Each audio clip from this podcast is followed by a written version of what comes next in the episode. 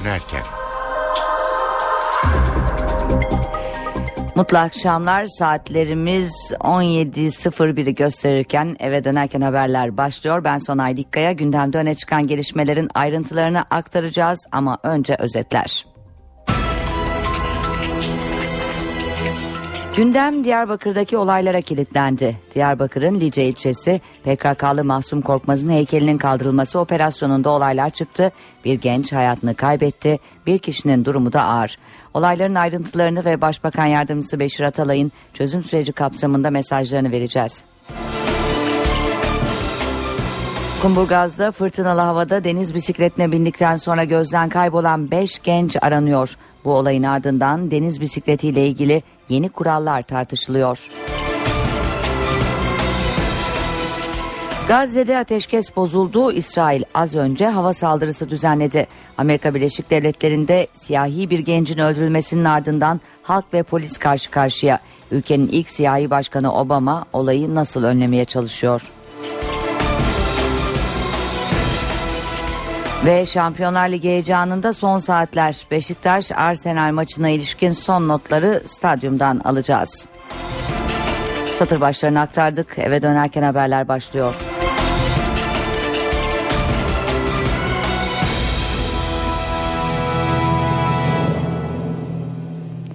Ve ayrıntılar. Diyarbakır'ın Lice ilçesinde güvenlik güçleri PKK'nın kurucularından Mahsum Korkmaz'ın heykelini kaldırma operasyonu yaptı. Bölge karıştı. Lice'de olanların ayrıntılarıyla başlayalım.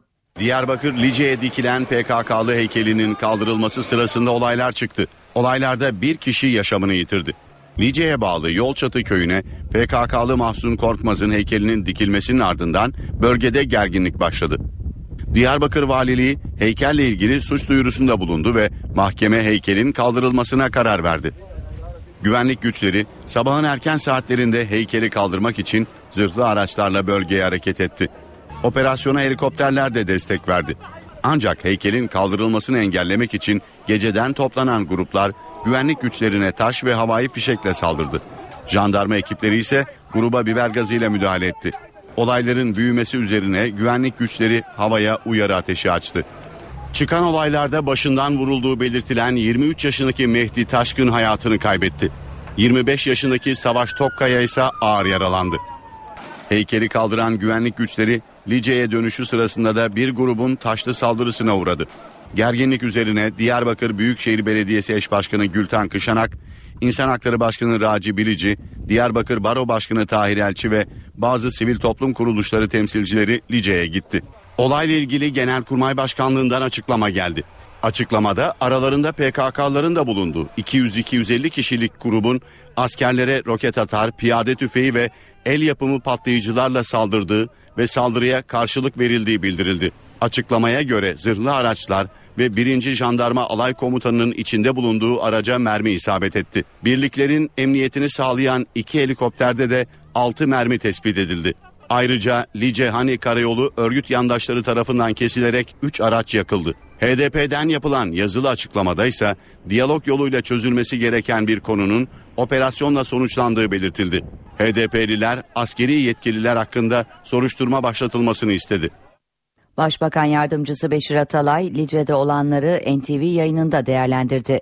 Heykel dikildikten sonra haberimiz oldu diyen Atalay, bu heykelin dikilmesinin çözüm sürecine yönelik provokasyon olduğunu söyledi. Bakan Atalay çözüm sürecinde yeni döneme ilişkinde mesajlar verdi, Kandil'le görüşülebileceğini söyledi. Neticede bu kabul edilebilir bir şey değil. Sürece provokasyondur. Başbakan Yardımcısı Beşir Atalay, Lice'deki heykel gerileminin çözüm sürecine yönelik bir provokasyon olduğunu söyledi. Zamanlamaya dikkat çekti. Ben çözüm süreciyle ilgili önemli açıklamalarda bulunuyorum. HDP'nin adaya gidiyor. Dönüşte onlar cumartesi önemli açıklamalarda bulunuyorlar. Millette çözüm süreciyle ilgili daha fazla e, umut var. Tam o gün bir e, heykel çıkıyor ortaya. Atalay, heykelin dikilmesi neden engellenmedi sorusuna yanıt verdi. Güvenlik güçlerini uyardı. Olabilirdi ama e, bölgeden e, bize de bilgi gelmedi. Kırsal kesimde ve son anda. Yani haberlere yansıdığı gün oraya dikilmiş oldu. Çözüm süreci bahane edilerek Bunları biraz da çözüm sürecini yıpratıcı argüman olarak kullanıyor birileri. Dolayısıyla hiç kimse bahane etmesin, e, bu tür konulara tereddütsüzce müdahale etsin. Ve çözüm süreci. Atalay yeni yol haritası üzerinde çalışmaların sürdüğünü söyledi. Artık görüşmelere sadece MİT değil, kamu güvenlik müsteşarlığından yetkililerin de katılacağını söyledi. Gerekirse Kandil'le de görüşülebilir dedi. Oluşacak yeni heyetimizin e, Kandil'le de direkt görüşmesini ben arzu ediyorum. Atalay eve dönüş süreciyle ilgili gerekirse yeni yasaların çıkabileceğini söyledi. Biz af kavramı kullanmıyoruz. Eve dönüş. Eve dönüş çok kapsamlı bir şey. Gerekiyorsa yasalar çıkmıştır çıkar yine de. Zemini hazır. Bundan sonra karşı tarafta yapılacak yapacak çok şey var. Dışarıya çekilme, silahı bırakma vesaire. Ondan sonra da insanların eve dönüşü, eve dönüş süreçleri Yasa dışı dinleme iddiaları ile ilgili soruşturma kapsamında İzmir merkezli 12 ilde operasyon sürüyor. Aralarında üst düzey emniyet yetkililerinin de bulunduğu 25 polis gözaltına alındı. 7 kişi ise aranıyor. Yasa dışı dinleme iddiaları İzmir Emniyetini sarstı. 12 kente düzenlenen operasyonda aralarında üst düzey emniyet mensuplarının da olduğu çok sayıda polis gözaltına alındı.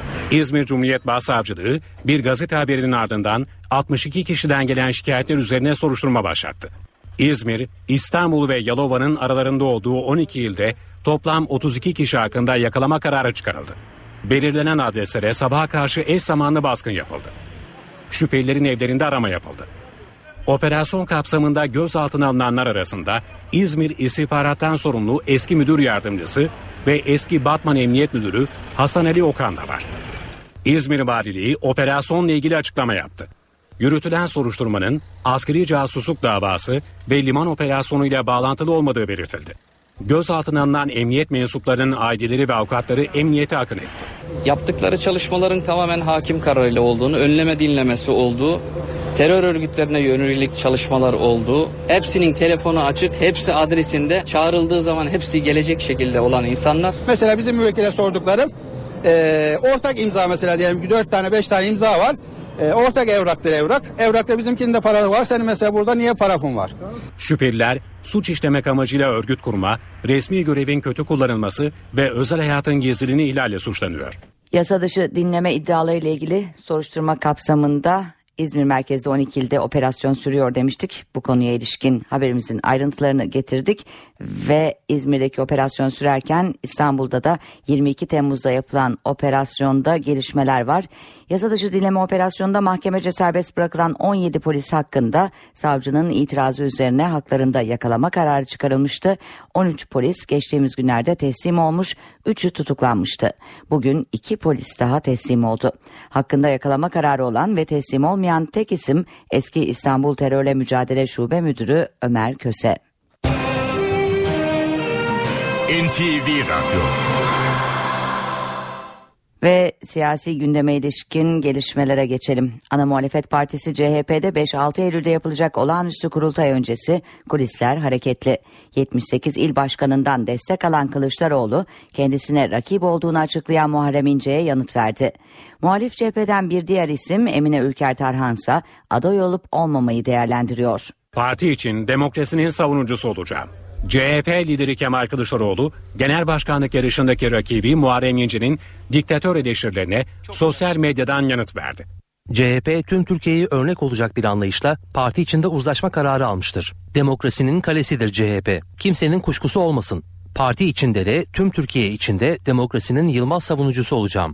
Genel merkez 5-6 Eylül tarihlerinde yapılacak olağanüstü kurultaya çarşaf listeyle gitmeyi planlıyor. Genel başkanın salona anahtar liste göndereceği ifade ediliyor. Parti meclisine de yeni isimler girebilir. Sanatçı Levent Üzümcü'ye, gazeteciler Erol Mütercimler ile Tuncay Özkan'a parti meclis üyeliği için teklif gidebilir. Milletvekilleri arasında da Mustafa Balbay, Özgür Özel, Musa Çam, Müslim Sarı, Haydar Akar, Aykut Erdoğdu, Nurettin Demir, Melda Onur'un parti meclisine girebileceği belirtiliyor. CHP liderinin Alevi kesimden de adaylara yer verebileceği, Selahattin Özer, Cemal Can Polat ve Turan Eser isimlerine teklif götürebileceği ifade ediliyor. Kurultayın seyircisiz olacağı iddialarına ise Genel Başkan Yardımcısı Veli Ağbaba'dan tepki geldi. Giren herkes o kurultay salonuna girecek. Son derece çağdaş bir salon. e, ses düzeninin basının rahat çalışabileceği bir salon. Bu tamamen kısır bir e, tartışma. Doğru değil. Yani bu salonun küçük olması, seyirci alınmayacağı de, denmesi tamamen yalan. Deniz Baykal'a yakın isimlerse Baykal'ın Muharrem İnce'yi destekleyeceği açıklamalarına karşı çıkıyor. Kulislerde Ankara Milletvekili Emine Ülker Tarhan'ın da genel başkanlık için aday olabileceği konuşuluyor. Partimizin ve ülkemizin geleceği için arkadaşlarımla de değerlendirmeler yapmaya devam ediyorum. Düzce, Yalova ve Isparta dışındaki 78 CHP il başkanı Genel Başkan Kemal Kılıçdaroğlu'nu destekleyeceklerini açıkladı.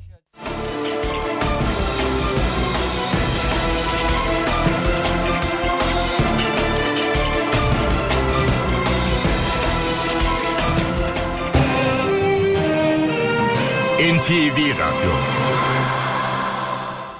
Milliyetçi Hareket Partisi Cumhurbaşkanı seçilen Tayyip Erdoğan'ın milletvekilliğinin sona erdirilmesi talebiyle meclis başkanlığına başvurdu. MHP Grup Başkan Vekili Oktay Vural meclis başkanlığına gönderdiği yazıda Cumhurbaşkanı seçimi kesin sonuçlarının 15 Ağustos'ta açıklandığını ve mazbatanın teslim edildiğini hatırlattı. MHP'li Oktay Vural anayasanın 101. maddesi gereğince Erdoğan'ın milletvekilliğinin sona erdiğini iddia ederek buna göre işlem yapılmasını istedi. Ana muhalefet partisi CHP'de 5-6 Eylül'de yapılacak olağanüstü kurultay öncesi kulisler hareketli demiştik. CHP'den açıklamaları da az önce aktardık. Şimdi Ankara'dan kulis notlarını alacağız. NTV muhabiri Miray Aktağ Uluç telefon hattımızda. Evet Miray merhaba diyelim öncelikle ve CHP kulislerinde neler oluyor, neler konuşuluyor ayrıntıları senden dinleyelim. Sanayi Cumhuriyet Halk Partisi 5-6 Eylül tarihlerinde olağanüstü kurultaya gidiyor. O kurultayla ilgili bazı bilgiler de netleşmeye başladı. Cumhuriyet Halk Partisi'nde kurultayın ilk gününde öncelikle divan seçimi ve tüzük komisyonunun seçimi yapılacak. Tüzük komisyonu o çalışmalarına devam ederken genel başkan seçimi de kurultayın ilk günü gerçekleşecek. Kurultayda ikinci olarak yapılacak iş ise tüzüğün değiştirilmesi. Cumhuriyet Halk Partisi'nde bir tüzük değişikliği de söz konusu. Çok ciddi büyük değişiklikler yapılmayacak belki ama e, o tüzük değişiklikleri arasında seçime bir yıl kala il ve ilçe ilçelerde kongre yapılmaması ile ilgili bir değişiklik yapılacağı da ifade edildi.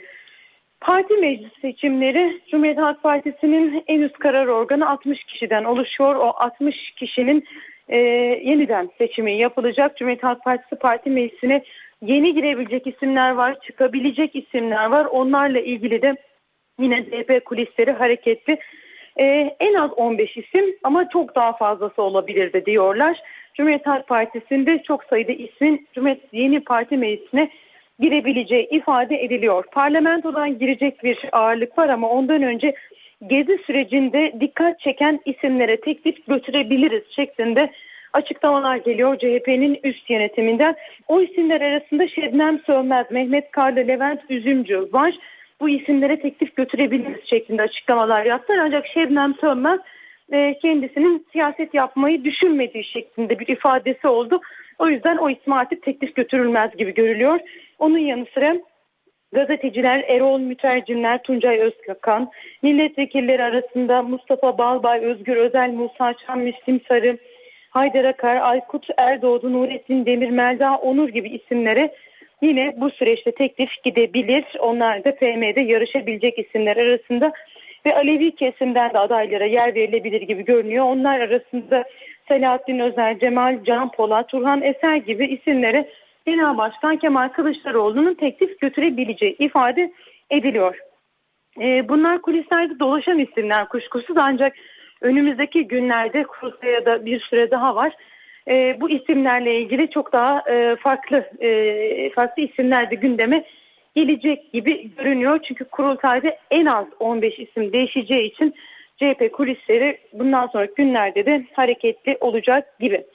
Peki Deniz Baykal destek verecek mi? Muharrem İnce'nin bir adaylığı söz konusu. Ne yapacak? Deniz Baykal'ın tavrı merak konusu. Deniz Baykal'a yakın isimlerin e, bazı açıklamaları var.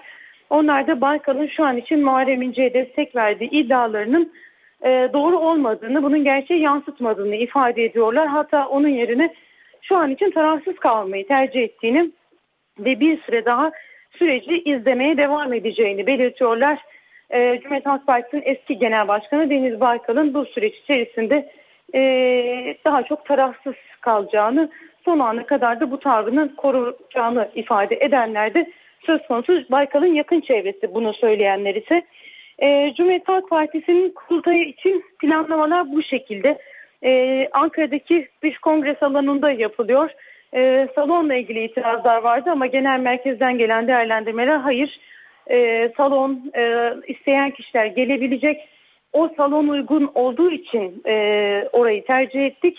Diğer salonlarla ilgili e, sıkıntı vardı. Oralar o günlerde boş değildi. O yüzden o kurultay e, salonu seçildi şeklinde açıklamalar yapıyorlar ve isteyen tüm vatandaşların kurultayı izleyebileceklerini ifade ediyorlar. Ve e, son olarak şu notu da aktarmakta fayda var. Bugün 78 il başkanından e, destek açıklaması gelmiş CHP liderine. Onlar arasında Düzce, Yalova ve Isparta yoktu. Bu üç il başkanının e, desteği ise Muharrem İnce'den yana olacak gibi görünüyor. Onların yanı sıra CHP'nin yurt dışı örgütleri adına da bir açıklama yapıldı ve Genel Başkan Kemal Kılıçdaroğlu desteklediklerini açıkladılar. E, bundan sonraki süreçte artık gözler Cumhuriyet Halk Partisi'nin e, kurultayıyla ilgili son kulislerde olmaya devam edecek. NTV Radyo Yoğun gündemde Şampiyonlar Ligi heyecanı da var. Beşiktaş Arsenal maçına saatler kaldı. NTV Radyo'da saat 20.35'te başlayacak özel yayın öncesi karşılaşmadan son notlar için Atatürk Olimpiyat Stadı'na bağlanıyoruz.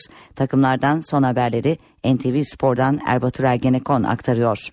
Beşiktaş'ta nefesler tutuldu. Tüm gözler Arsenal maçına çevrildi. Temsilcimiz Şampiyonlar Ligi playoff eleme turunda İstanbul'da İngiltere'nin önemli ekiplerinden Arsenal'ı konuk edecek. Karşılaşma Atatürk Olimpiyat Stadında oynanacak siyah beyazlılar. Bu karşılaşmada galip gelerek Londra'daki rövanş öncesi avantaj elde etmeyi hedefliyor. 21.45'te başlayacak mücadeleyi Sırp hakem Mazic yönetecek. Avrupa kupalarında iki kez çeyrek finale yükseldi siyah beyazlı ekibimiz. Tabii bu karşılaşma öncesi Beşiktaş'ın en büyük kozu yeni transfer Dembaba olacak. Bildiğiniz gibi Chelsea'den transfer edildi. Zaten teknik direktör Slaven Bilic de yaptığı açıklamalarda Dembaba en büyük kozumuz olacak dedi. Arsenal cephesi ise açıkçası taraftardan çekiniyor. Teknik direktör Arsene Wenger yaptığı açıklamada ateşli bir taraftara karşı oynayacağız. Bunu biliyoruz dedi demekte de haksız değil. 70 bine yakın Beşiktaş taraftarı, Beşiktaş korosu olması bekleniyor. Burada Atatürk Olimpiyat stadında oldukça sıcak bir havada oynanacak mücadelede ama her zaman olduğu gibi bu mücadelede Atatürk Olimpiyat stadında hafif bir rüzgar olacağını da söyleyelim. Tabii Beşiktaş'ta yine her zaman olduğu gibi Mustafa Pekdemek son haftaların formda oyuncusu. Slaven Bilic'in önemli kozlarından biri olacak Mustafa Pekdemek'le beraber tabii ki kaleci Tolga Zengin'in yapacakları belki de Beşiktaş'ın kaderini etkileyecek ama şunu söylememiz lazım. Atiba ki Beşiktaş'ın en önemli oyuncularından biri sakatlığı sebebiyle bu maçta forma giyemeyecek. Arsenal'da ise yeni transfer Alexis Sanchez ilk 11'deki yerini alacak. Mesut Özil ise kadroda değil. Bunu da belirtelim. Londra'daki maç öncesi mutlak galibiyet almak zorunda temsilcimiz. Tabii ki beraberlikle de turu geçebilecek bir skoru ikinci maçta elde edebilir. Ancak Arsenal gibi bir takıma karşı Emirates stadında bu skoru almak hiç kolay olmayacaktır. O sebeple bu akşam mutlak bir galibiyet alıp avantajlı bir skor alıp ikinci maça Londra'ya gitmek istiyor. Beşiktaş trafik oldukça yoğun olacak olimpiyat stadı çevresinde. Bu sebeple izleyicilerimize ve dinleyicilerimize toplu taşımayı kullanmalarında önermiş olalım. NTV Radyo Amerika Birleşik Devletleri'nde geçen hafta siyah, siyahi bir gencin polis kurşunuyla ölümünün ardından Ferguson kasabasında tansiyon düşmüyor. Sokağa çıkan halk polisler bir kez daha karşı karşıya geldi. Polis sert müdahalesini sürdürürken olayları kontrol altına almak isteyen Başkan Obama ise Adalet Bakanı'nı kasabaya gönderiyor. Amerika Birleşik Devletleri'nin günlerdir bir numaralı gündemi olan Ferguson kasabası yine olaylı bir gece yaşadı. Siyahi bir gencin polis tarafından öldürülmesini protesto eden göstericiler sokaklardaydı. Eylem sırasında polisin gerginliği dikkat çekti. Ferguson kasabası polisin dağılmayan protestoculara müdahalesiyle savaş alanına döndü. Polis kalabalığı dağıtmak için göz yaşartıcı gaz ve ses bombası kullandı. Göz yaşartıcı gazdan eylemcilerin yanı sıra olayları izleyen gazeteciler de etkilendi. Olaylar sırasında 90 yaşında bir kadının da aralarında olduğu göstericiler gözaltına alındı. Beyaz Saray'da olayların yatışması için çabalıyor. Başkan Barack Obama Ferguson kasabası halkına anlayış göstermeleri çağrısında bulundu. Michael Brown'un ölümünün neden olduğu öfke ve kızgınlığı anlıyorum. Ama bu öfkenin yağma, silah taşıma ve polise saldırıya dönüşmesi sadece gerginliği ve kaosu artırır. Adaletin yerine gelmesinden çok geciktirilmesine neden olur. Adalet Bakanı Eric Holder da yürütülen soruşturma hakkında bilgi almak için Ferguson'a gidecek.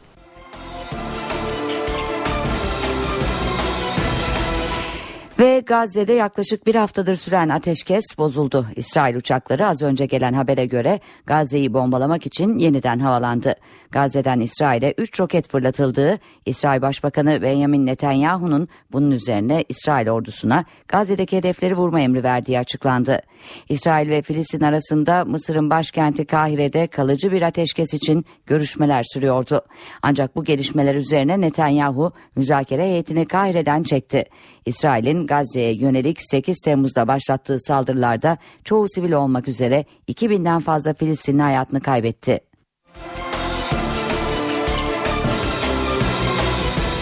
Ve sırada hava durumu var. Yarınki hava tahminleri için NTV Meteoroloji Editörü Gökhan Abur'u dinliyoruz. İyi akşamlar. Batıda yağış etkisini kaybetti. Hava oldukça serin. Yağışlar Karadeniz'de de sıcaklıkları azaltıyor. Sıcaklıklar yarın Güney Ege, Perşembe günü ise batıda yeniden yükselecek. Doğu ve Güneydoğu'da ise sıcak hava etkisini hafta boyu sürdürmeye devam edecek. Yarın Ege ve Marmara'da yağış beklemiyoruz. Karadeniz, İç Anadolu'nun doğusu, Akdeniz ve Doğu Anadolu'nun kuzeyinde ise yer yer kuvvetli olmak üzere devam edecek.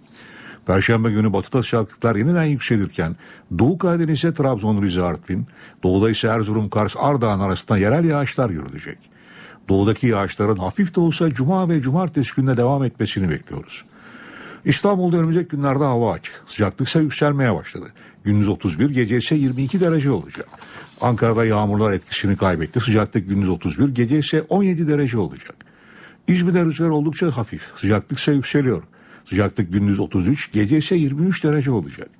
Hepinize iyi akşamlar diliyorum. Hoşçakalın. Eve dönerken haberlere devam ediyoruz. Gündemden satır başlarını hatırlayalım. Diyarbakır Lice'de heykel kaldırma operasyonu sırasında güvenlik güçleri protestoculara müdahale etti. Kurşunla yaralanan bir kişi kurtarılamadı. Bir genç de ağır yaralı. Genelkurmay olaylarla ilgili aralarında PKK'ların da bulunduğu 250 kişilik grubun askerlere roket atar ve patlayıcılarla saldırdığını duyurdu. HDP ise heykelin kaldırılması sırasında kalabalığın üzerine ateş açıldığını savundu. Başbakan Yardımcısı Beşir Atalay'a göre olaylar çözüm sürecine yönelik provokasyon. Ana Muhalefet Partisi CHP'de kulisler kaynıyor. Muharrem İnce'den sonra Emine Ülker Tarhan da aday olup olmamayı düşünüyor. Amerika Birleşik Devletleri'nde bir siyahi gencin polis kurşunuyla öldürülmesinin ardından olaylar tırmanıyor. Gazze'de ise ateşkes sona erdi. İsrail kendisine roketli saldırı yapıldığı iddiasıyla yeniden saldırıya geçti. Kumburgaz'da deniz bisikletiyle kaybolan 5 gençle ilgili yeni bilgileri aktaracağız. Bu arada Büyükçekmece Belediyesi deniz bisikletlerini toplamaya başladı. Devletten ihtiyacı olanlara yapılan sosyal yardımlarda kriterler değişiyor. Önemli değişiklikler olacak. Ve Şampiyonlar Ligi heyecanı dorukta. Beşiktaş Arsenal maçı öncesi stadyumdan son notları alacağız. Satır başlarını aktardık. Şimdi ayrıntılar.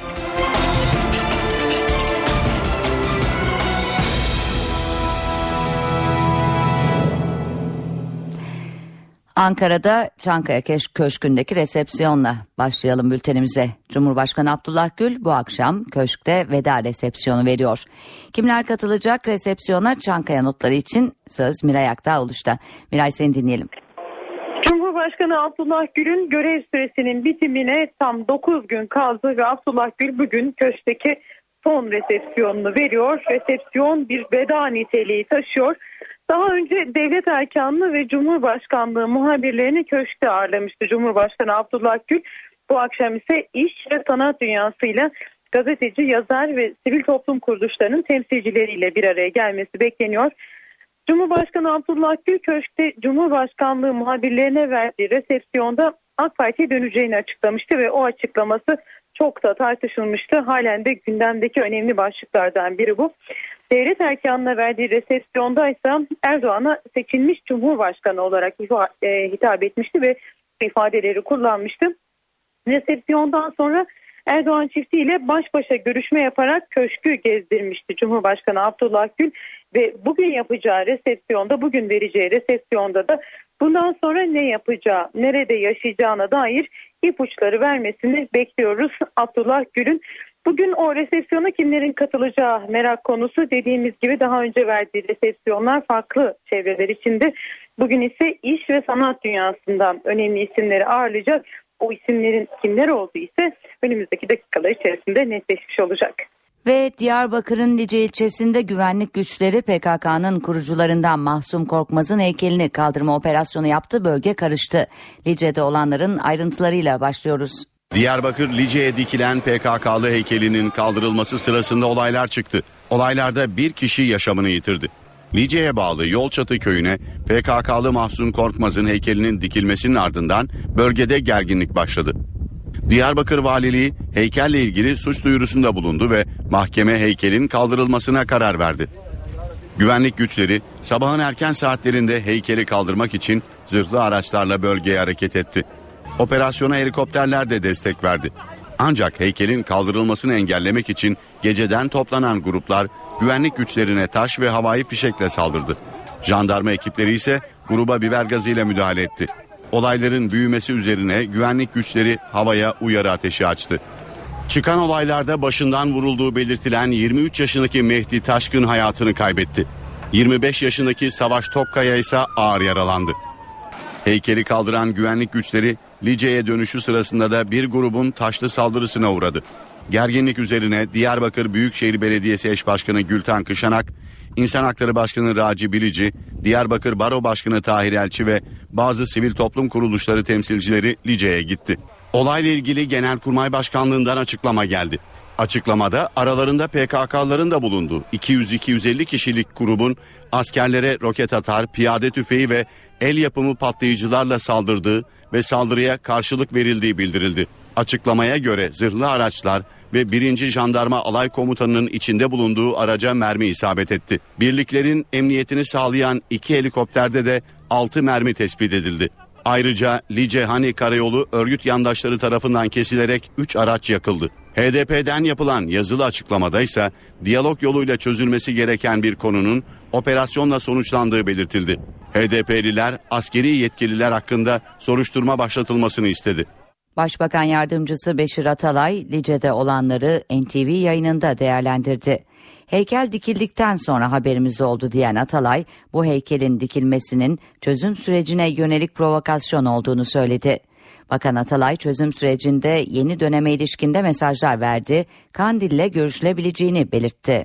Neticede bu kabul edilebilir bir şey değil. Sürece provokasyondur. Başbakan Yardımcısı Beşir Atalay, Lice'deki heykel gerileminin çözüm sürecine yönelik bir provokasyon olduğunu söyledi. Zamanlamaya dikkat çekti. Ben çözüm süreciyle ilgili önemli açıklamalarda bulunuyorum. HDP'nin adaya gidiyor. Dönüşte onlar cumartesi önemli açıklamalarda bulunuyorlar.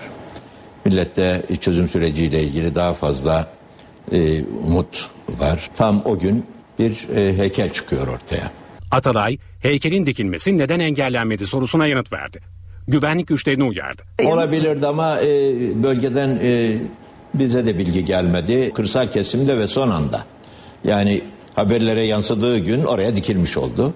Çözüm süreci bahane edilerek bunları biraz da çözüm sürecini yıpratıcı argüman olarak kullanıyor birileri. Dolayısıyla hiç kimse bahane etmesin. E, bu tür konulara tereddütsüzce müdahale etsin. Ve çözüm süreci. Atalay yeni yol haritası üzerinde çalışmaların sürdüğünü söyledi. Artık görüşmelere sadece MİT değil, kamu güvenlik müsteşarlığından yetkililerin de katılacağını söyledi. Gerekirse Kandil'le de görüşülebilir dedi. Oluşacak yeni heyetimizin e, Kandil'le de direkt görüşmesini ben arzu ediyorum. Atalay eve dönüş süreciyle ilgili gerekirse yeni yasaların çıkabileceğini söyledi. Biz af kavramı kullanmıyoruz. Eve dönüş. Eve dönüş çok kapsamlı bir şey. Gerekiyorsa yasalar çıkmıştır çıkar yine de. Zemini hazır. Bundan sonra karşı tarafta yapılacak, yapacak çok şey var. Dışarıya çekilme, silahı bırakma vesaire. Ondan sonra da insanların eve dönüşü, eve dönüş süreçleri. Siyasetin gündemine geçelim. Ana Muhalefet Partisi CHP'de 5-6 Eylül'de yapılacak olağanüstü kurultay öncesi kulisler hareketli. 78 il başkanından destek alan Kılıçdaroğlu kendisine rakip olduğunu açıklayan Muharrem İnce'ye yanıt verdi. Muhalif cepheden bir diğer isim Emine Ülker Tarhansa aday olup olmamayı değerlendiriyor. Parti için demokrasinin savunucusu olacağım. CHP lideri Kemal Kılıçdaroğlu, genel başkanlık yarışındaki rakibi Muharrem İnce'nin diktatör eleştirilerine sosyal medyadan yanıt verdi. CHP tüm Türkiye'yi örnek olacak bir anlayışla parti içinde uzlaşma kararı almıştır. Demokrasinin kalesidir CHP. Kimsenin kuşkusu olmasın. Parti içinde de tüm Türkiye içinde demokrasinin yılmaz savunucusu olacağım. Genel merkez 5-6 Eylül tarihlerinde yapılacak olağanüstü kurultaya çarşaf listeyle gitmeyi planlıyor. Genel başkanın salona anahtar liste göndereceği ifade ediliyor. Parti meclisine de yeni isimler girebilir. Sanatçı Levent Üzümcü'ye, gazeteciler Erol Mütercimler ile Tuncay Özkan'a parti meclis üyeliği için teklif gidebilir.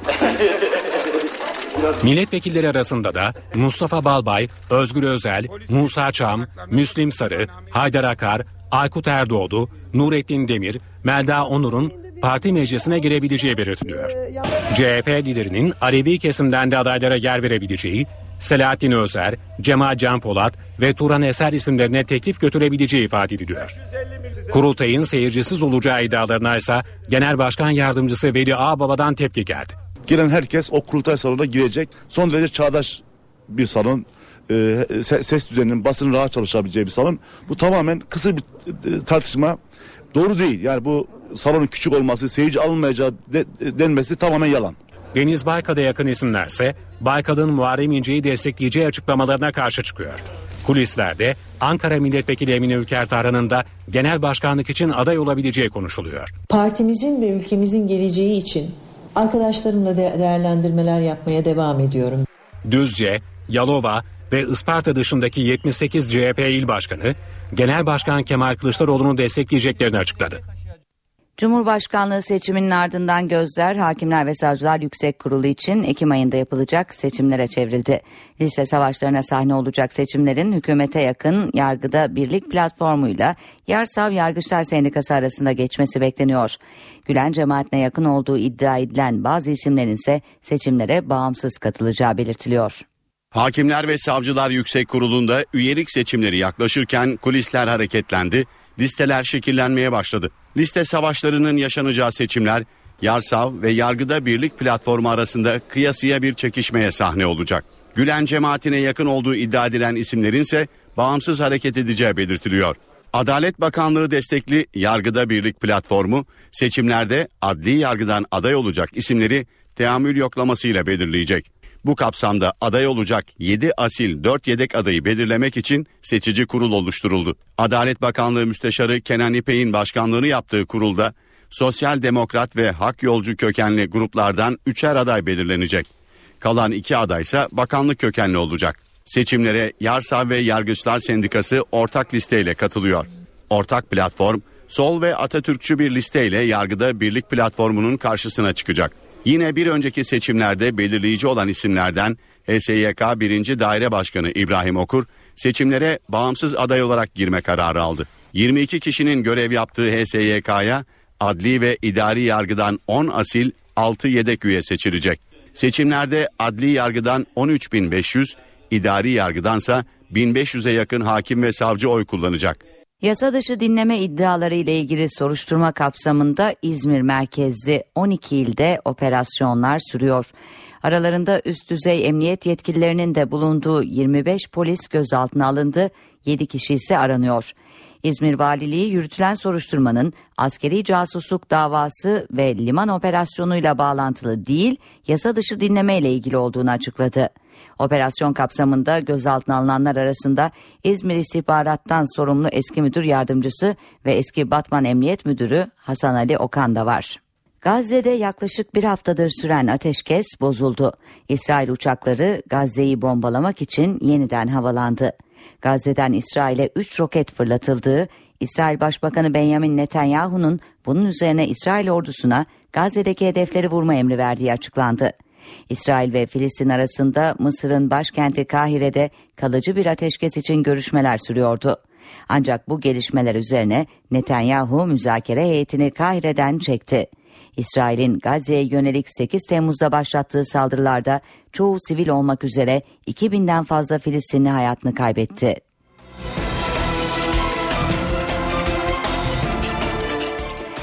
Amerika Birleşik Devletleri'nde geçen hafta siyahi bir gencin polis kurşunuyla ölümünün ardından Ferguson kasabasında tansiyon düşmüyor. Sokağa çıkan halk polisle bir kez daha karşı karşıya geldi. Polis sert müdahalesini sürdürürken olayları kontrol altına almak isteyen Başkan Obama ise Adalet Bakanı'nı kasabaya gönderiyor. Amerika Birleşik Devletleri'nin günlerdir bir numaralı gündemi olan Ferguson kasabası yine olaylı bir gece yaşadı. Siyahi bir gencin polis tarafından öldürülmesini protesto eden göstericiler sokaklardaydı.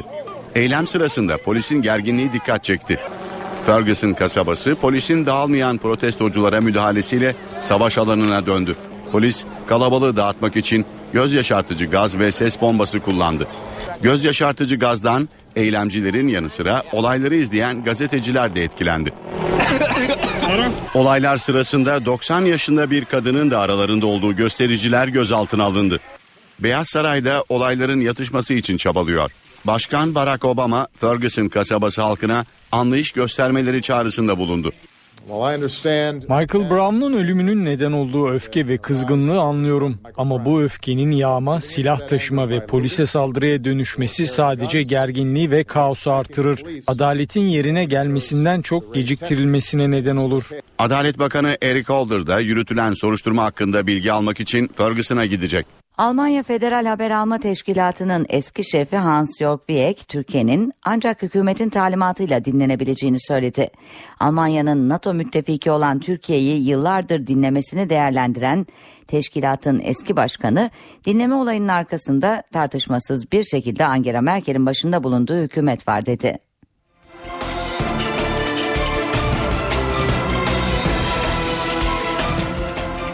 Makedonya hükümeti tarihi bir karar aldı. Zor durumdaki vatandaşlarının kredi kartı ve ihtiyaç kredisi borçlarını siliyor.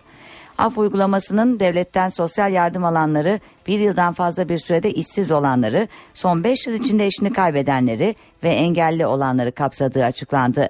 Borcu affedileceklerin toplamının 100 bini bulacağı tahmin ediliyor. NTV Radyo ve devlet ihtiyacı olan vatandaşa, vatandaşlara yaptığı sosyal yardımlarda kriterleri değiştiriyor. Önemli değişiklikler gündemde. Ayrıntılar için ekonomi günlüğünde sözü Ahmet Ergen'e bırakıyoruz. Ahmet. Sosyal yardımlarla ilgili olarak yeni kriterler belirleniyor. Bu kriterlere göre yardımların doğru adrese yapılabilmesi için bölgesel ihtiyaçlar dikkate alınacak ve puanlama formülüyle köy yaşamı da kriterlere dahil edilerek yeni bir uygulama hayata geçirilecek. Hükümet 10 milyar liraya aşan sosyal yardımlarla ilgili kriterleri 5 yıldır devam eden bir çalışmayla gözden geçirdi. Halen sosyal yardım alan 43 bin kişiyle yüz yüze görüşmeler yapıldı ve bu görüşmelerde elde edilen bulgular 10 kişilik akademisyen kadrosu tarafından değerlendirildi ve bu çalışmalar sonrasında ailelerin maaş miktarı, tüketim biçimleri, çocuk sayısı, araç ve gayrimenkul sahipliği, eğitim durumu gibi kriterler incelendi. 24 formüllü yeni bir model hayata geçirilmek üzere çalışmaya son hali verildi ve bu model çerçevesinde puan usulüne göre yardımlar belirlenecek ve mükerrer yardımlar engellenecek. Yani bir ailenin ya da bir kişinin birden çok kurumdan sosyal yardım almasının olabildiğince önüne geçilecek çalışmanın ana hedefi bu. Bu kapsamda Türkiye genelinde 12 kent, 12'de köy bölgesi belirlendi ve bu bölgelere yönelik olarak farklı değişkenler saptandı. Örneğin İstanbul'daki yaşam standardıyla Hakkari'deki yaşam koşullarının farkı göz önüne alınarak kapsamlı bir uygulama e, hazırlandı.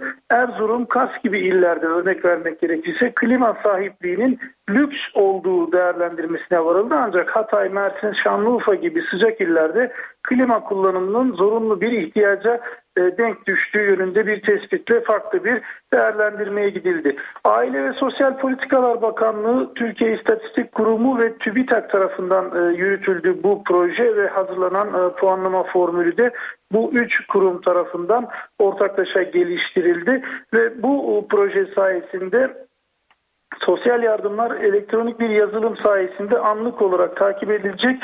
Kimin ne kadar destek aldığı da bir tuşla öğrenilebilecek. Projenin ilerleyen aşamalarında belediyelerin ve farklı kurumların ki buna sivil kurumlarda dahil yaptığı yardımlarda sisteme dahil edilecek. Böylece sosyal yardımların tamamı tek elden yürütülmüş olacak. İstanbul Kumburgaz'da pazar günü deniz bisikletiyle açılan 5 gençten bir daha haber alınamadı. Arama çalışmaları aralıksız sürüyor. Şu ana kadar gençlerin izne rastlanmamıştı ancak yeni bir bilgi var. NTV muhabiri Burak Özcan orada bize son bilgileri aktaracak. Burak. Çalışmalar devam ediyor ancak hala 5 gençten bir haber alınabilmiş değil. Mikail Çelik, Serdar Demir, Doğan Demir, Yusuf Büyük İzgi ve Şükrü Kahraman pazar günü saat öğleden sonra iki sıralarında burada Kumburgaz sahilinden bir deniz bisikletiyle denize açıldılar ve o saatten sonra da bir daha kendilerinden haber alınamadı.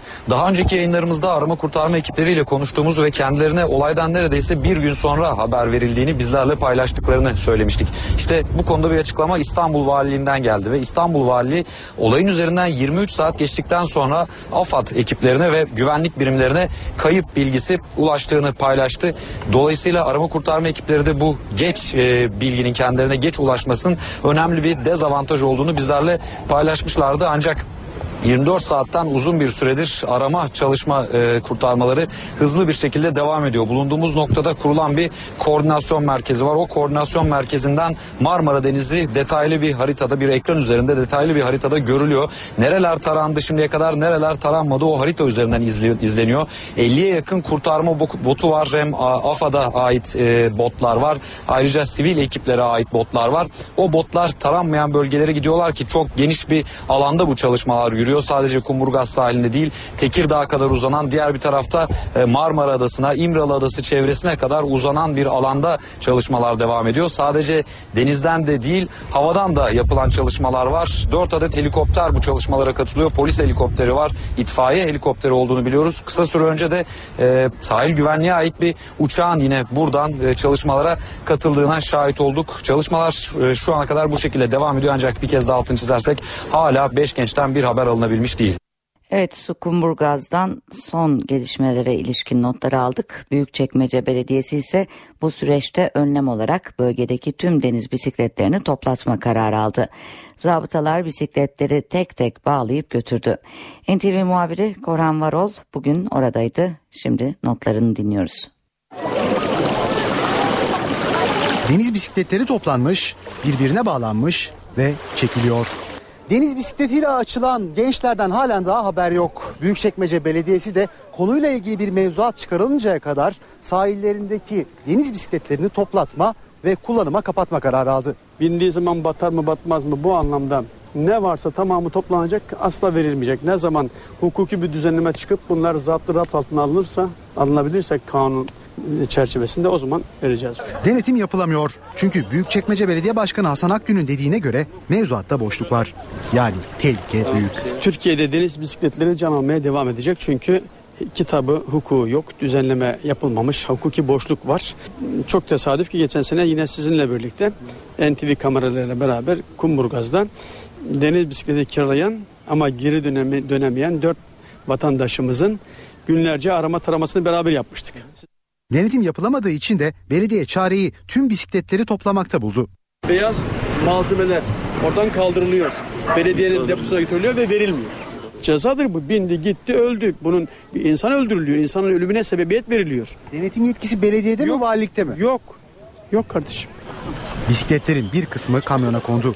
Çoğu da denize indirildi. Halatlar yardımıyla birbirine bağlandı. Belediyeye ait botla da çekilerek balıkçı barınağının deposuna götürüldü.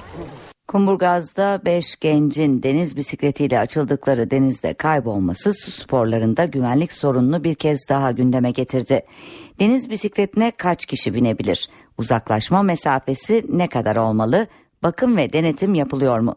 NTV muhabir arkadaşımız Sibel Atasoy tüm bu soruların cevabını Antalya'da Konyaaltı sahilindeki işletmeci Halit Kavuk'a sordu. İşte yanıtları.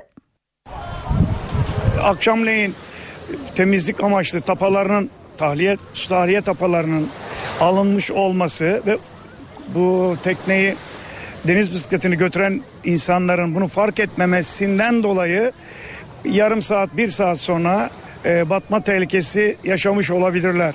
Bulundukları bölgenin tabi akıntılı olması, rüzgarlı fırtınalı olması bu olayı hem hızlandırır hem de çok kötü sonuçlar doğurabilir. Normal koşullarda olmaz.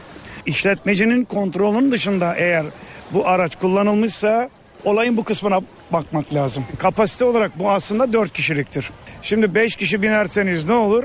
Her araçta olduğu gibi istihap haddini geçerseniz sıkıntı yaşarsınız. Mutlaka can yelekli çıkmak zorundadır. Can yeleksiz asla faaliyet yapılmaz hiçbir şekilde. İnsanla çalışıyoruz ve riskli bir iş yapıyoruz.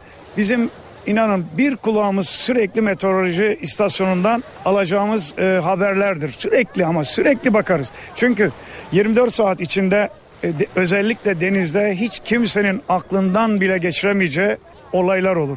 Bugün için bakarsınız deniz çok güzeldir ama iki saat sonra burasının yıkıldığını görürsünüz ve ben bunları çok yaşadım. Ya. Gün içerisinde birincisi sahil güvenlik denetler ama bundan önce izinlerimizi Antalya Valiliği Turizm İl Müdürlüğü'nün koşullarını yerine getirdiğimiz zaman bu izinleri almadan asla hiçbir faaliyet yapamazsınız. Saatlerimiz 18.30'u gösteriyor. Eve dönerken haberler devam ediyor. Gündemdeki satır başlarını hatırlayalım. Diyarbakır Lice'de heykel kaldırma operasyonu sırasında güvenlik güçleri protestoculara müdahale etti. Kurşunla yaralanan bir kişi kurtarılamadı. Bir genç de ağır yaralı. Başbakan Yardımcısı Beşir Atalay NTV yayınında konuştu. Lice'deki olayların çözüm sürecine yönelik provokasyon olduğunu söyleyen Atalay, sürecin yeni aşamasına ilişkin de mesajlar verdi. Ana Muhalefet Partisi CHP'de kulisler kaynıyor. Muharrem İnce'den sonra Emine Ülker Tarhan da aday olup olmamayı düşünüyor. Gazze'de ateşkes sona erdi. İsrail kendisine roketli saldırı yapıldığı iddiasıyla yeniden saldırıya geçti. Amerika Birleşik Devletleri'nde bir siyahi gencin polis kurşunuyla öldürülmesinin ardından olaylar tırmanıyor. Devletten ihtiyacı olanlara yapılan sosyal yardımlarda kriterler değişiyor. Önemli değişiklikler olacak. Ve Şampiyonlar Ligi heyecanı dorukta. Beşiktaş Arsenal maçını bu akşam NTV Radyo'dan dinleyebilirsiniz. Maç öncesi Şampiyonlar Ligi özel yayını saat 20.35'te başlıyor. Öne çıkan gelişmelerin özetlerini aktardık. Haberlere devam ediyoruz.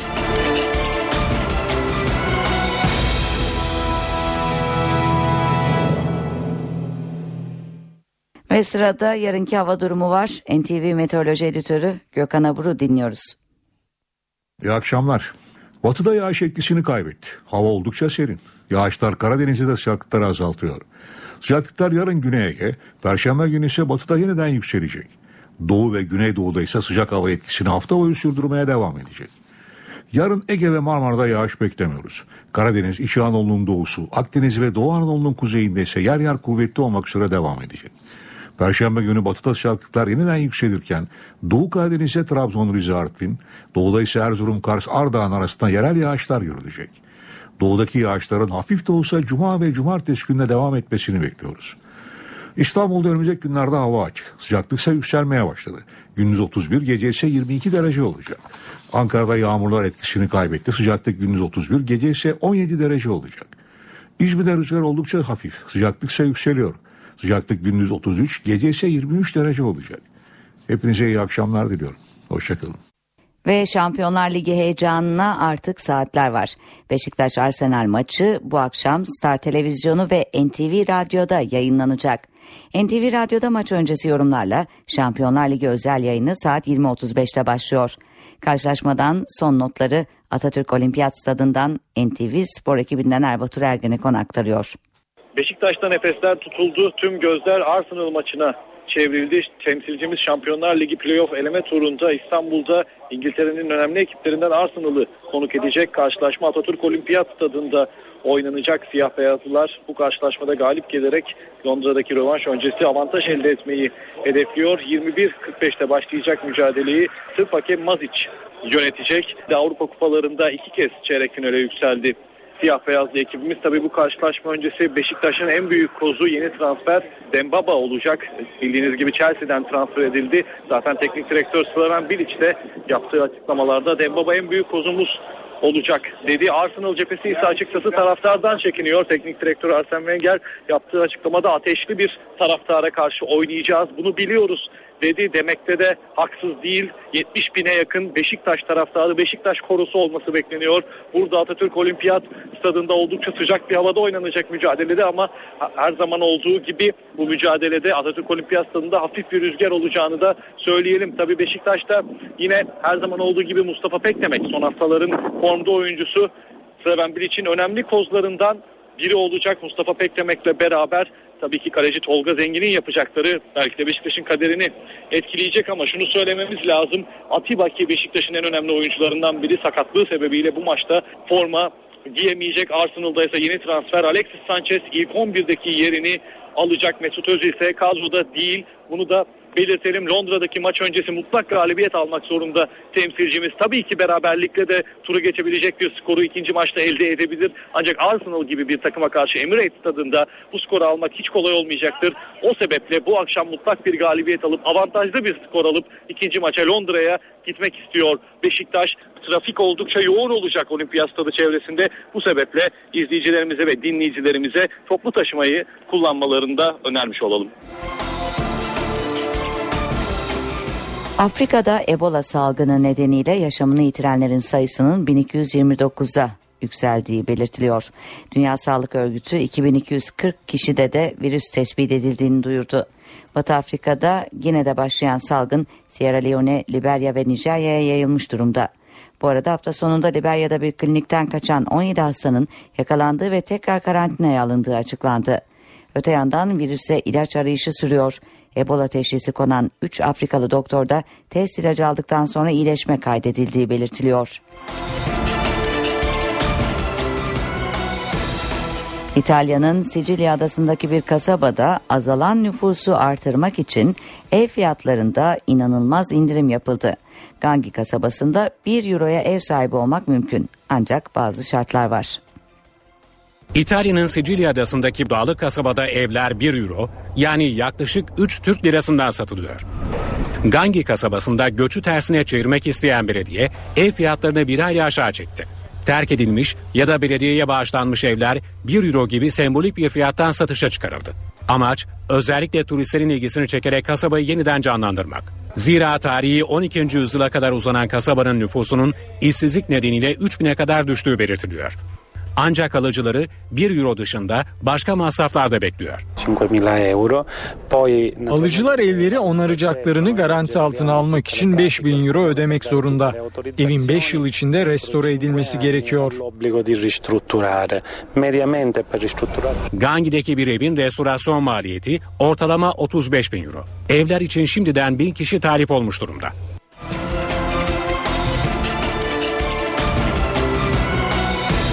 Ve Amerika Birleşik Devletleri'nde yapılan araştırmaya göre komşularla iyi geçinmek kalp krizi riskini azaltıyor. Öyle ki kötü komşuluk sigaradan bile daha zararlı. İyi komşu kalbe faydalı. Tespit Amerika Birleşik Devletleri'nde yapılan bir araştırmadan. Michigan Üniversitesi'nin yürüttüğü araştırmaya göre komşularla iyi geçinmek kalp krizi riskini azaltmaya yardımcı oluyor. Araştırmaya 50 yaş üzeri 5000 kişi katıldı. Araştırmanın başında katılımcılardan komşularıyla olan ilişkilerine 1 ila 7 arasında puan vermeleri istendi. 4 yıl süren araştırmanın sonunda komşularla ilişkilerdeki her bir puanlık artışın kalp krizi riskini %17 azalttığı saptandı. Buna göre komşularına 7 üzerinden 7 verenlerin kalp krizi geçirme riski 7 üzerinden 1 verenlere göre neredeyse %70 daha az. Bu oranın sigara içen ve içmeyen arasındaki risk farkıyla aynı olduğu belirtiliyor. Ancak uzmanlar bu çalışmada kalp krizinde rol oynayan genetik yatkınlık gibi önemli faktörlerin dikkate alınmadığına dikkat çekiyor. Araştırmanın gözlemsel olduğunu belirten uzmanlar kesin bir sebep sonuç ilgisi kurmanın doğru olmadığını dile getiriyor. Diyarbakır Lice'de heykel kaldırma operasyonu sırasında güvenlik güçleri protestoculara müdahale etti. Kurşunla yaralanan bir kişi kurtarılamadı. Bir genç de ağır yaralı. Genelkurmay olaylarla ilgili aralarında PKK'lıların da bulunduğu 250 kişilik grubun askerlere roket atar ve patlayıcılarla saldırdığını duyurdu. HDP ise heykelin kaldırılması sırasında kalabalığın üzerine ateş açıldığını savundu. Başbakan yardımcısı Beşir Atalay'a göre olaylar çözüm sürecine yönelik provokasyon. Ana Muhalefet Partisi CHP'de kulisler kaynıyor. Muharrem İnce'nin genel başkanlığa aday olduğunu açıklamasından sonra Emine Ülker Tarhan da aday olup olmamayı düşünüyor. Gazze'de ateşkes sona erdi. İsrail kendisine roketli saldırı yapıldığı iddiasıyla yeniden saldırıya geçti. Amerika Birleşik Devletleri'nde bir siyahi gencin polis kurşunuyla öldürülmesinin ardından olaylar tırmanıyor. Ülkenin ilk siyahi başkanı Obama Adalet Bakanı'nı bölgeye gönderdi. Kumburgaz'da deniz bisikletiyle kaybolan 5 gençten haber yok. Büyükçekmece Belediyesi önlem olarak kıyıdaki tüm deniz bisikletlerini toplatmaya başladı. Devletten ihtiyacı olan vatandaşlara yapılan sosyal yardımlarla ilgili önemli değişiklikler gündemde. Artık sosyal yardımlar ailenin toplam geliri, çocuk sayısı, eğitim durumu, ev ya da otomobil sahibi gibi kriterlerde puanlama usulüyle verilecek. Ve Şampiyonlar Ligi heyecanı dorukta. Beşiktaş Arsenal maçı saat 21.45'te başlıyor. Maç öncesi yorumlarla Şampiyonlar Ligi özel yayınını ve maçı NTV Radyo'dan saat 20.35'ten itibaren dinleyebilirsiniz.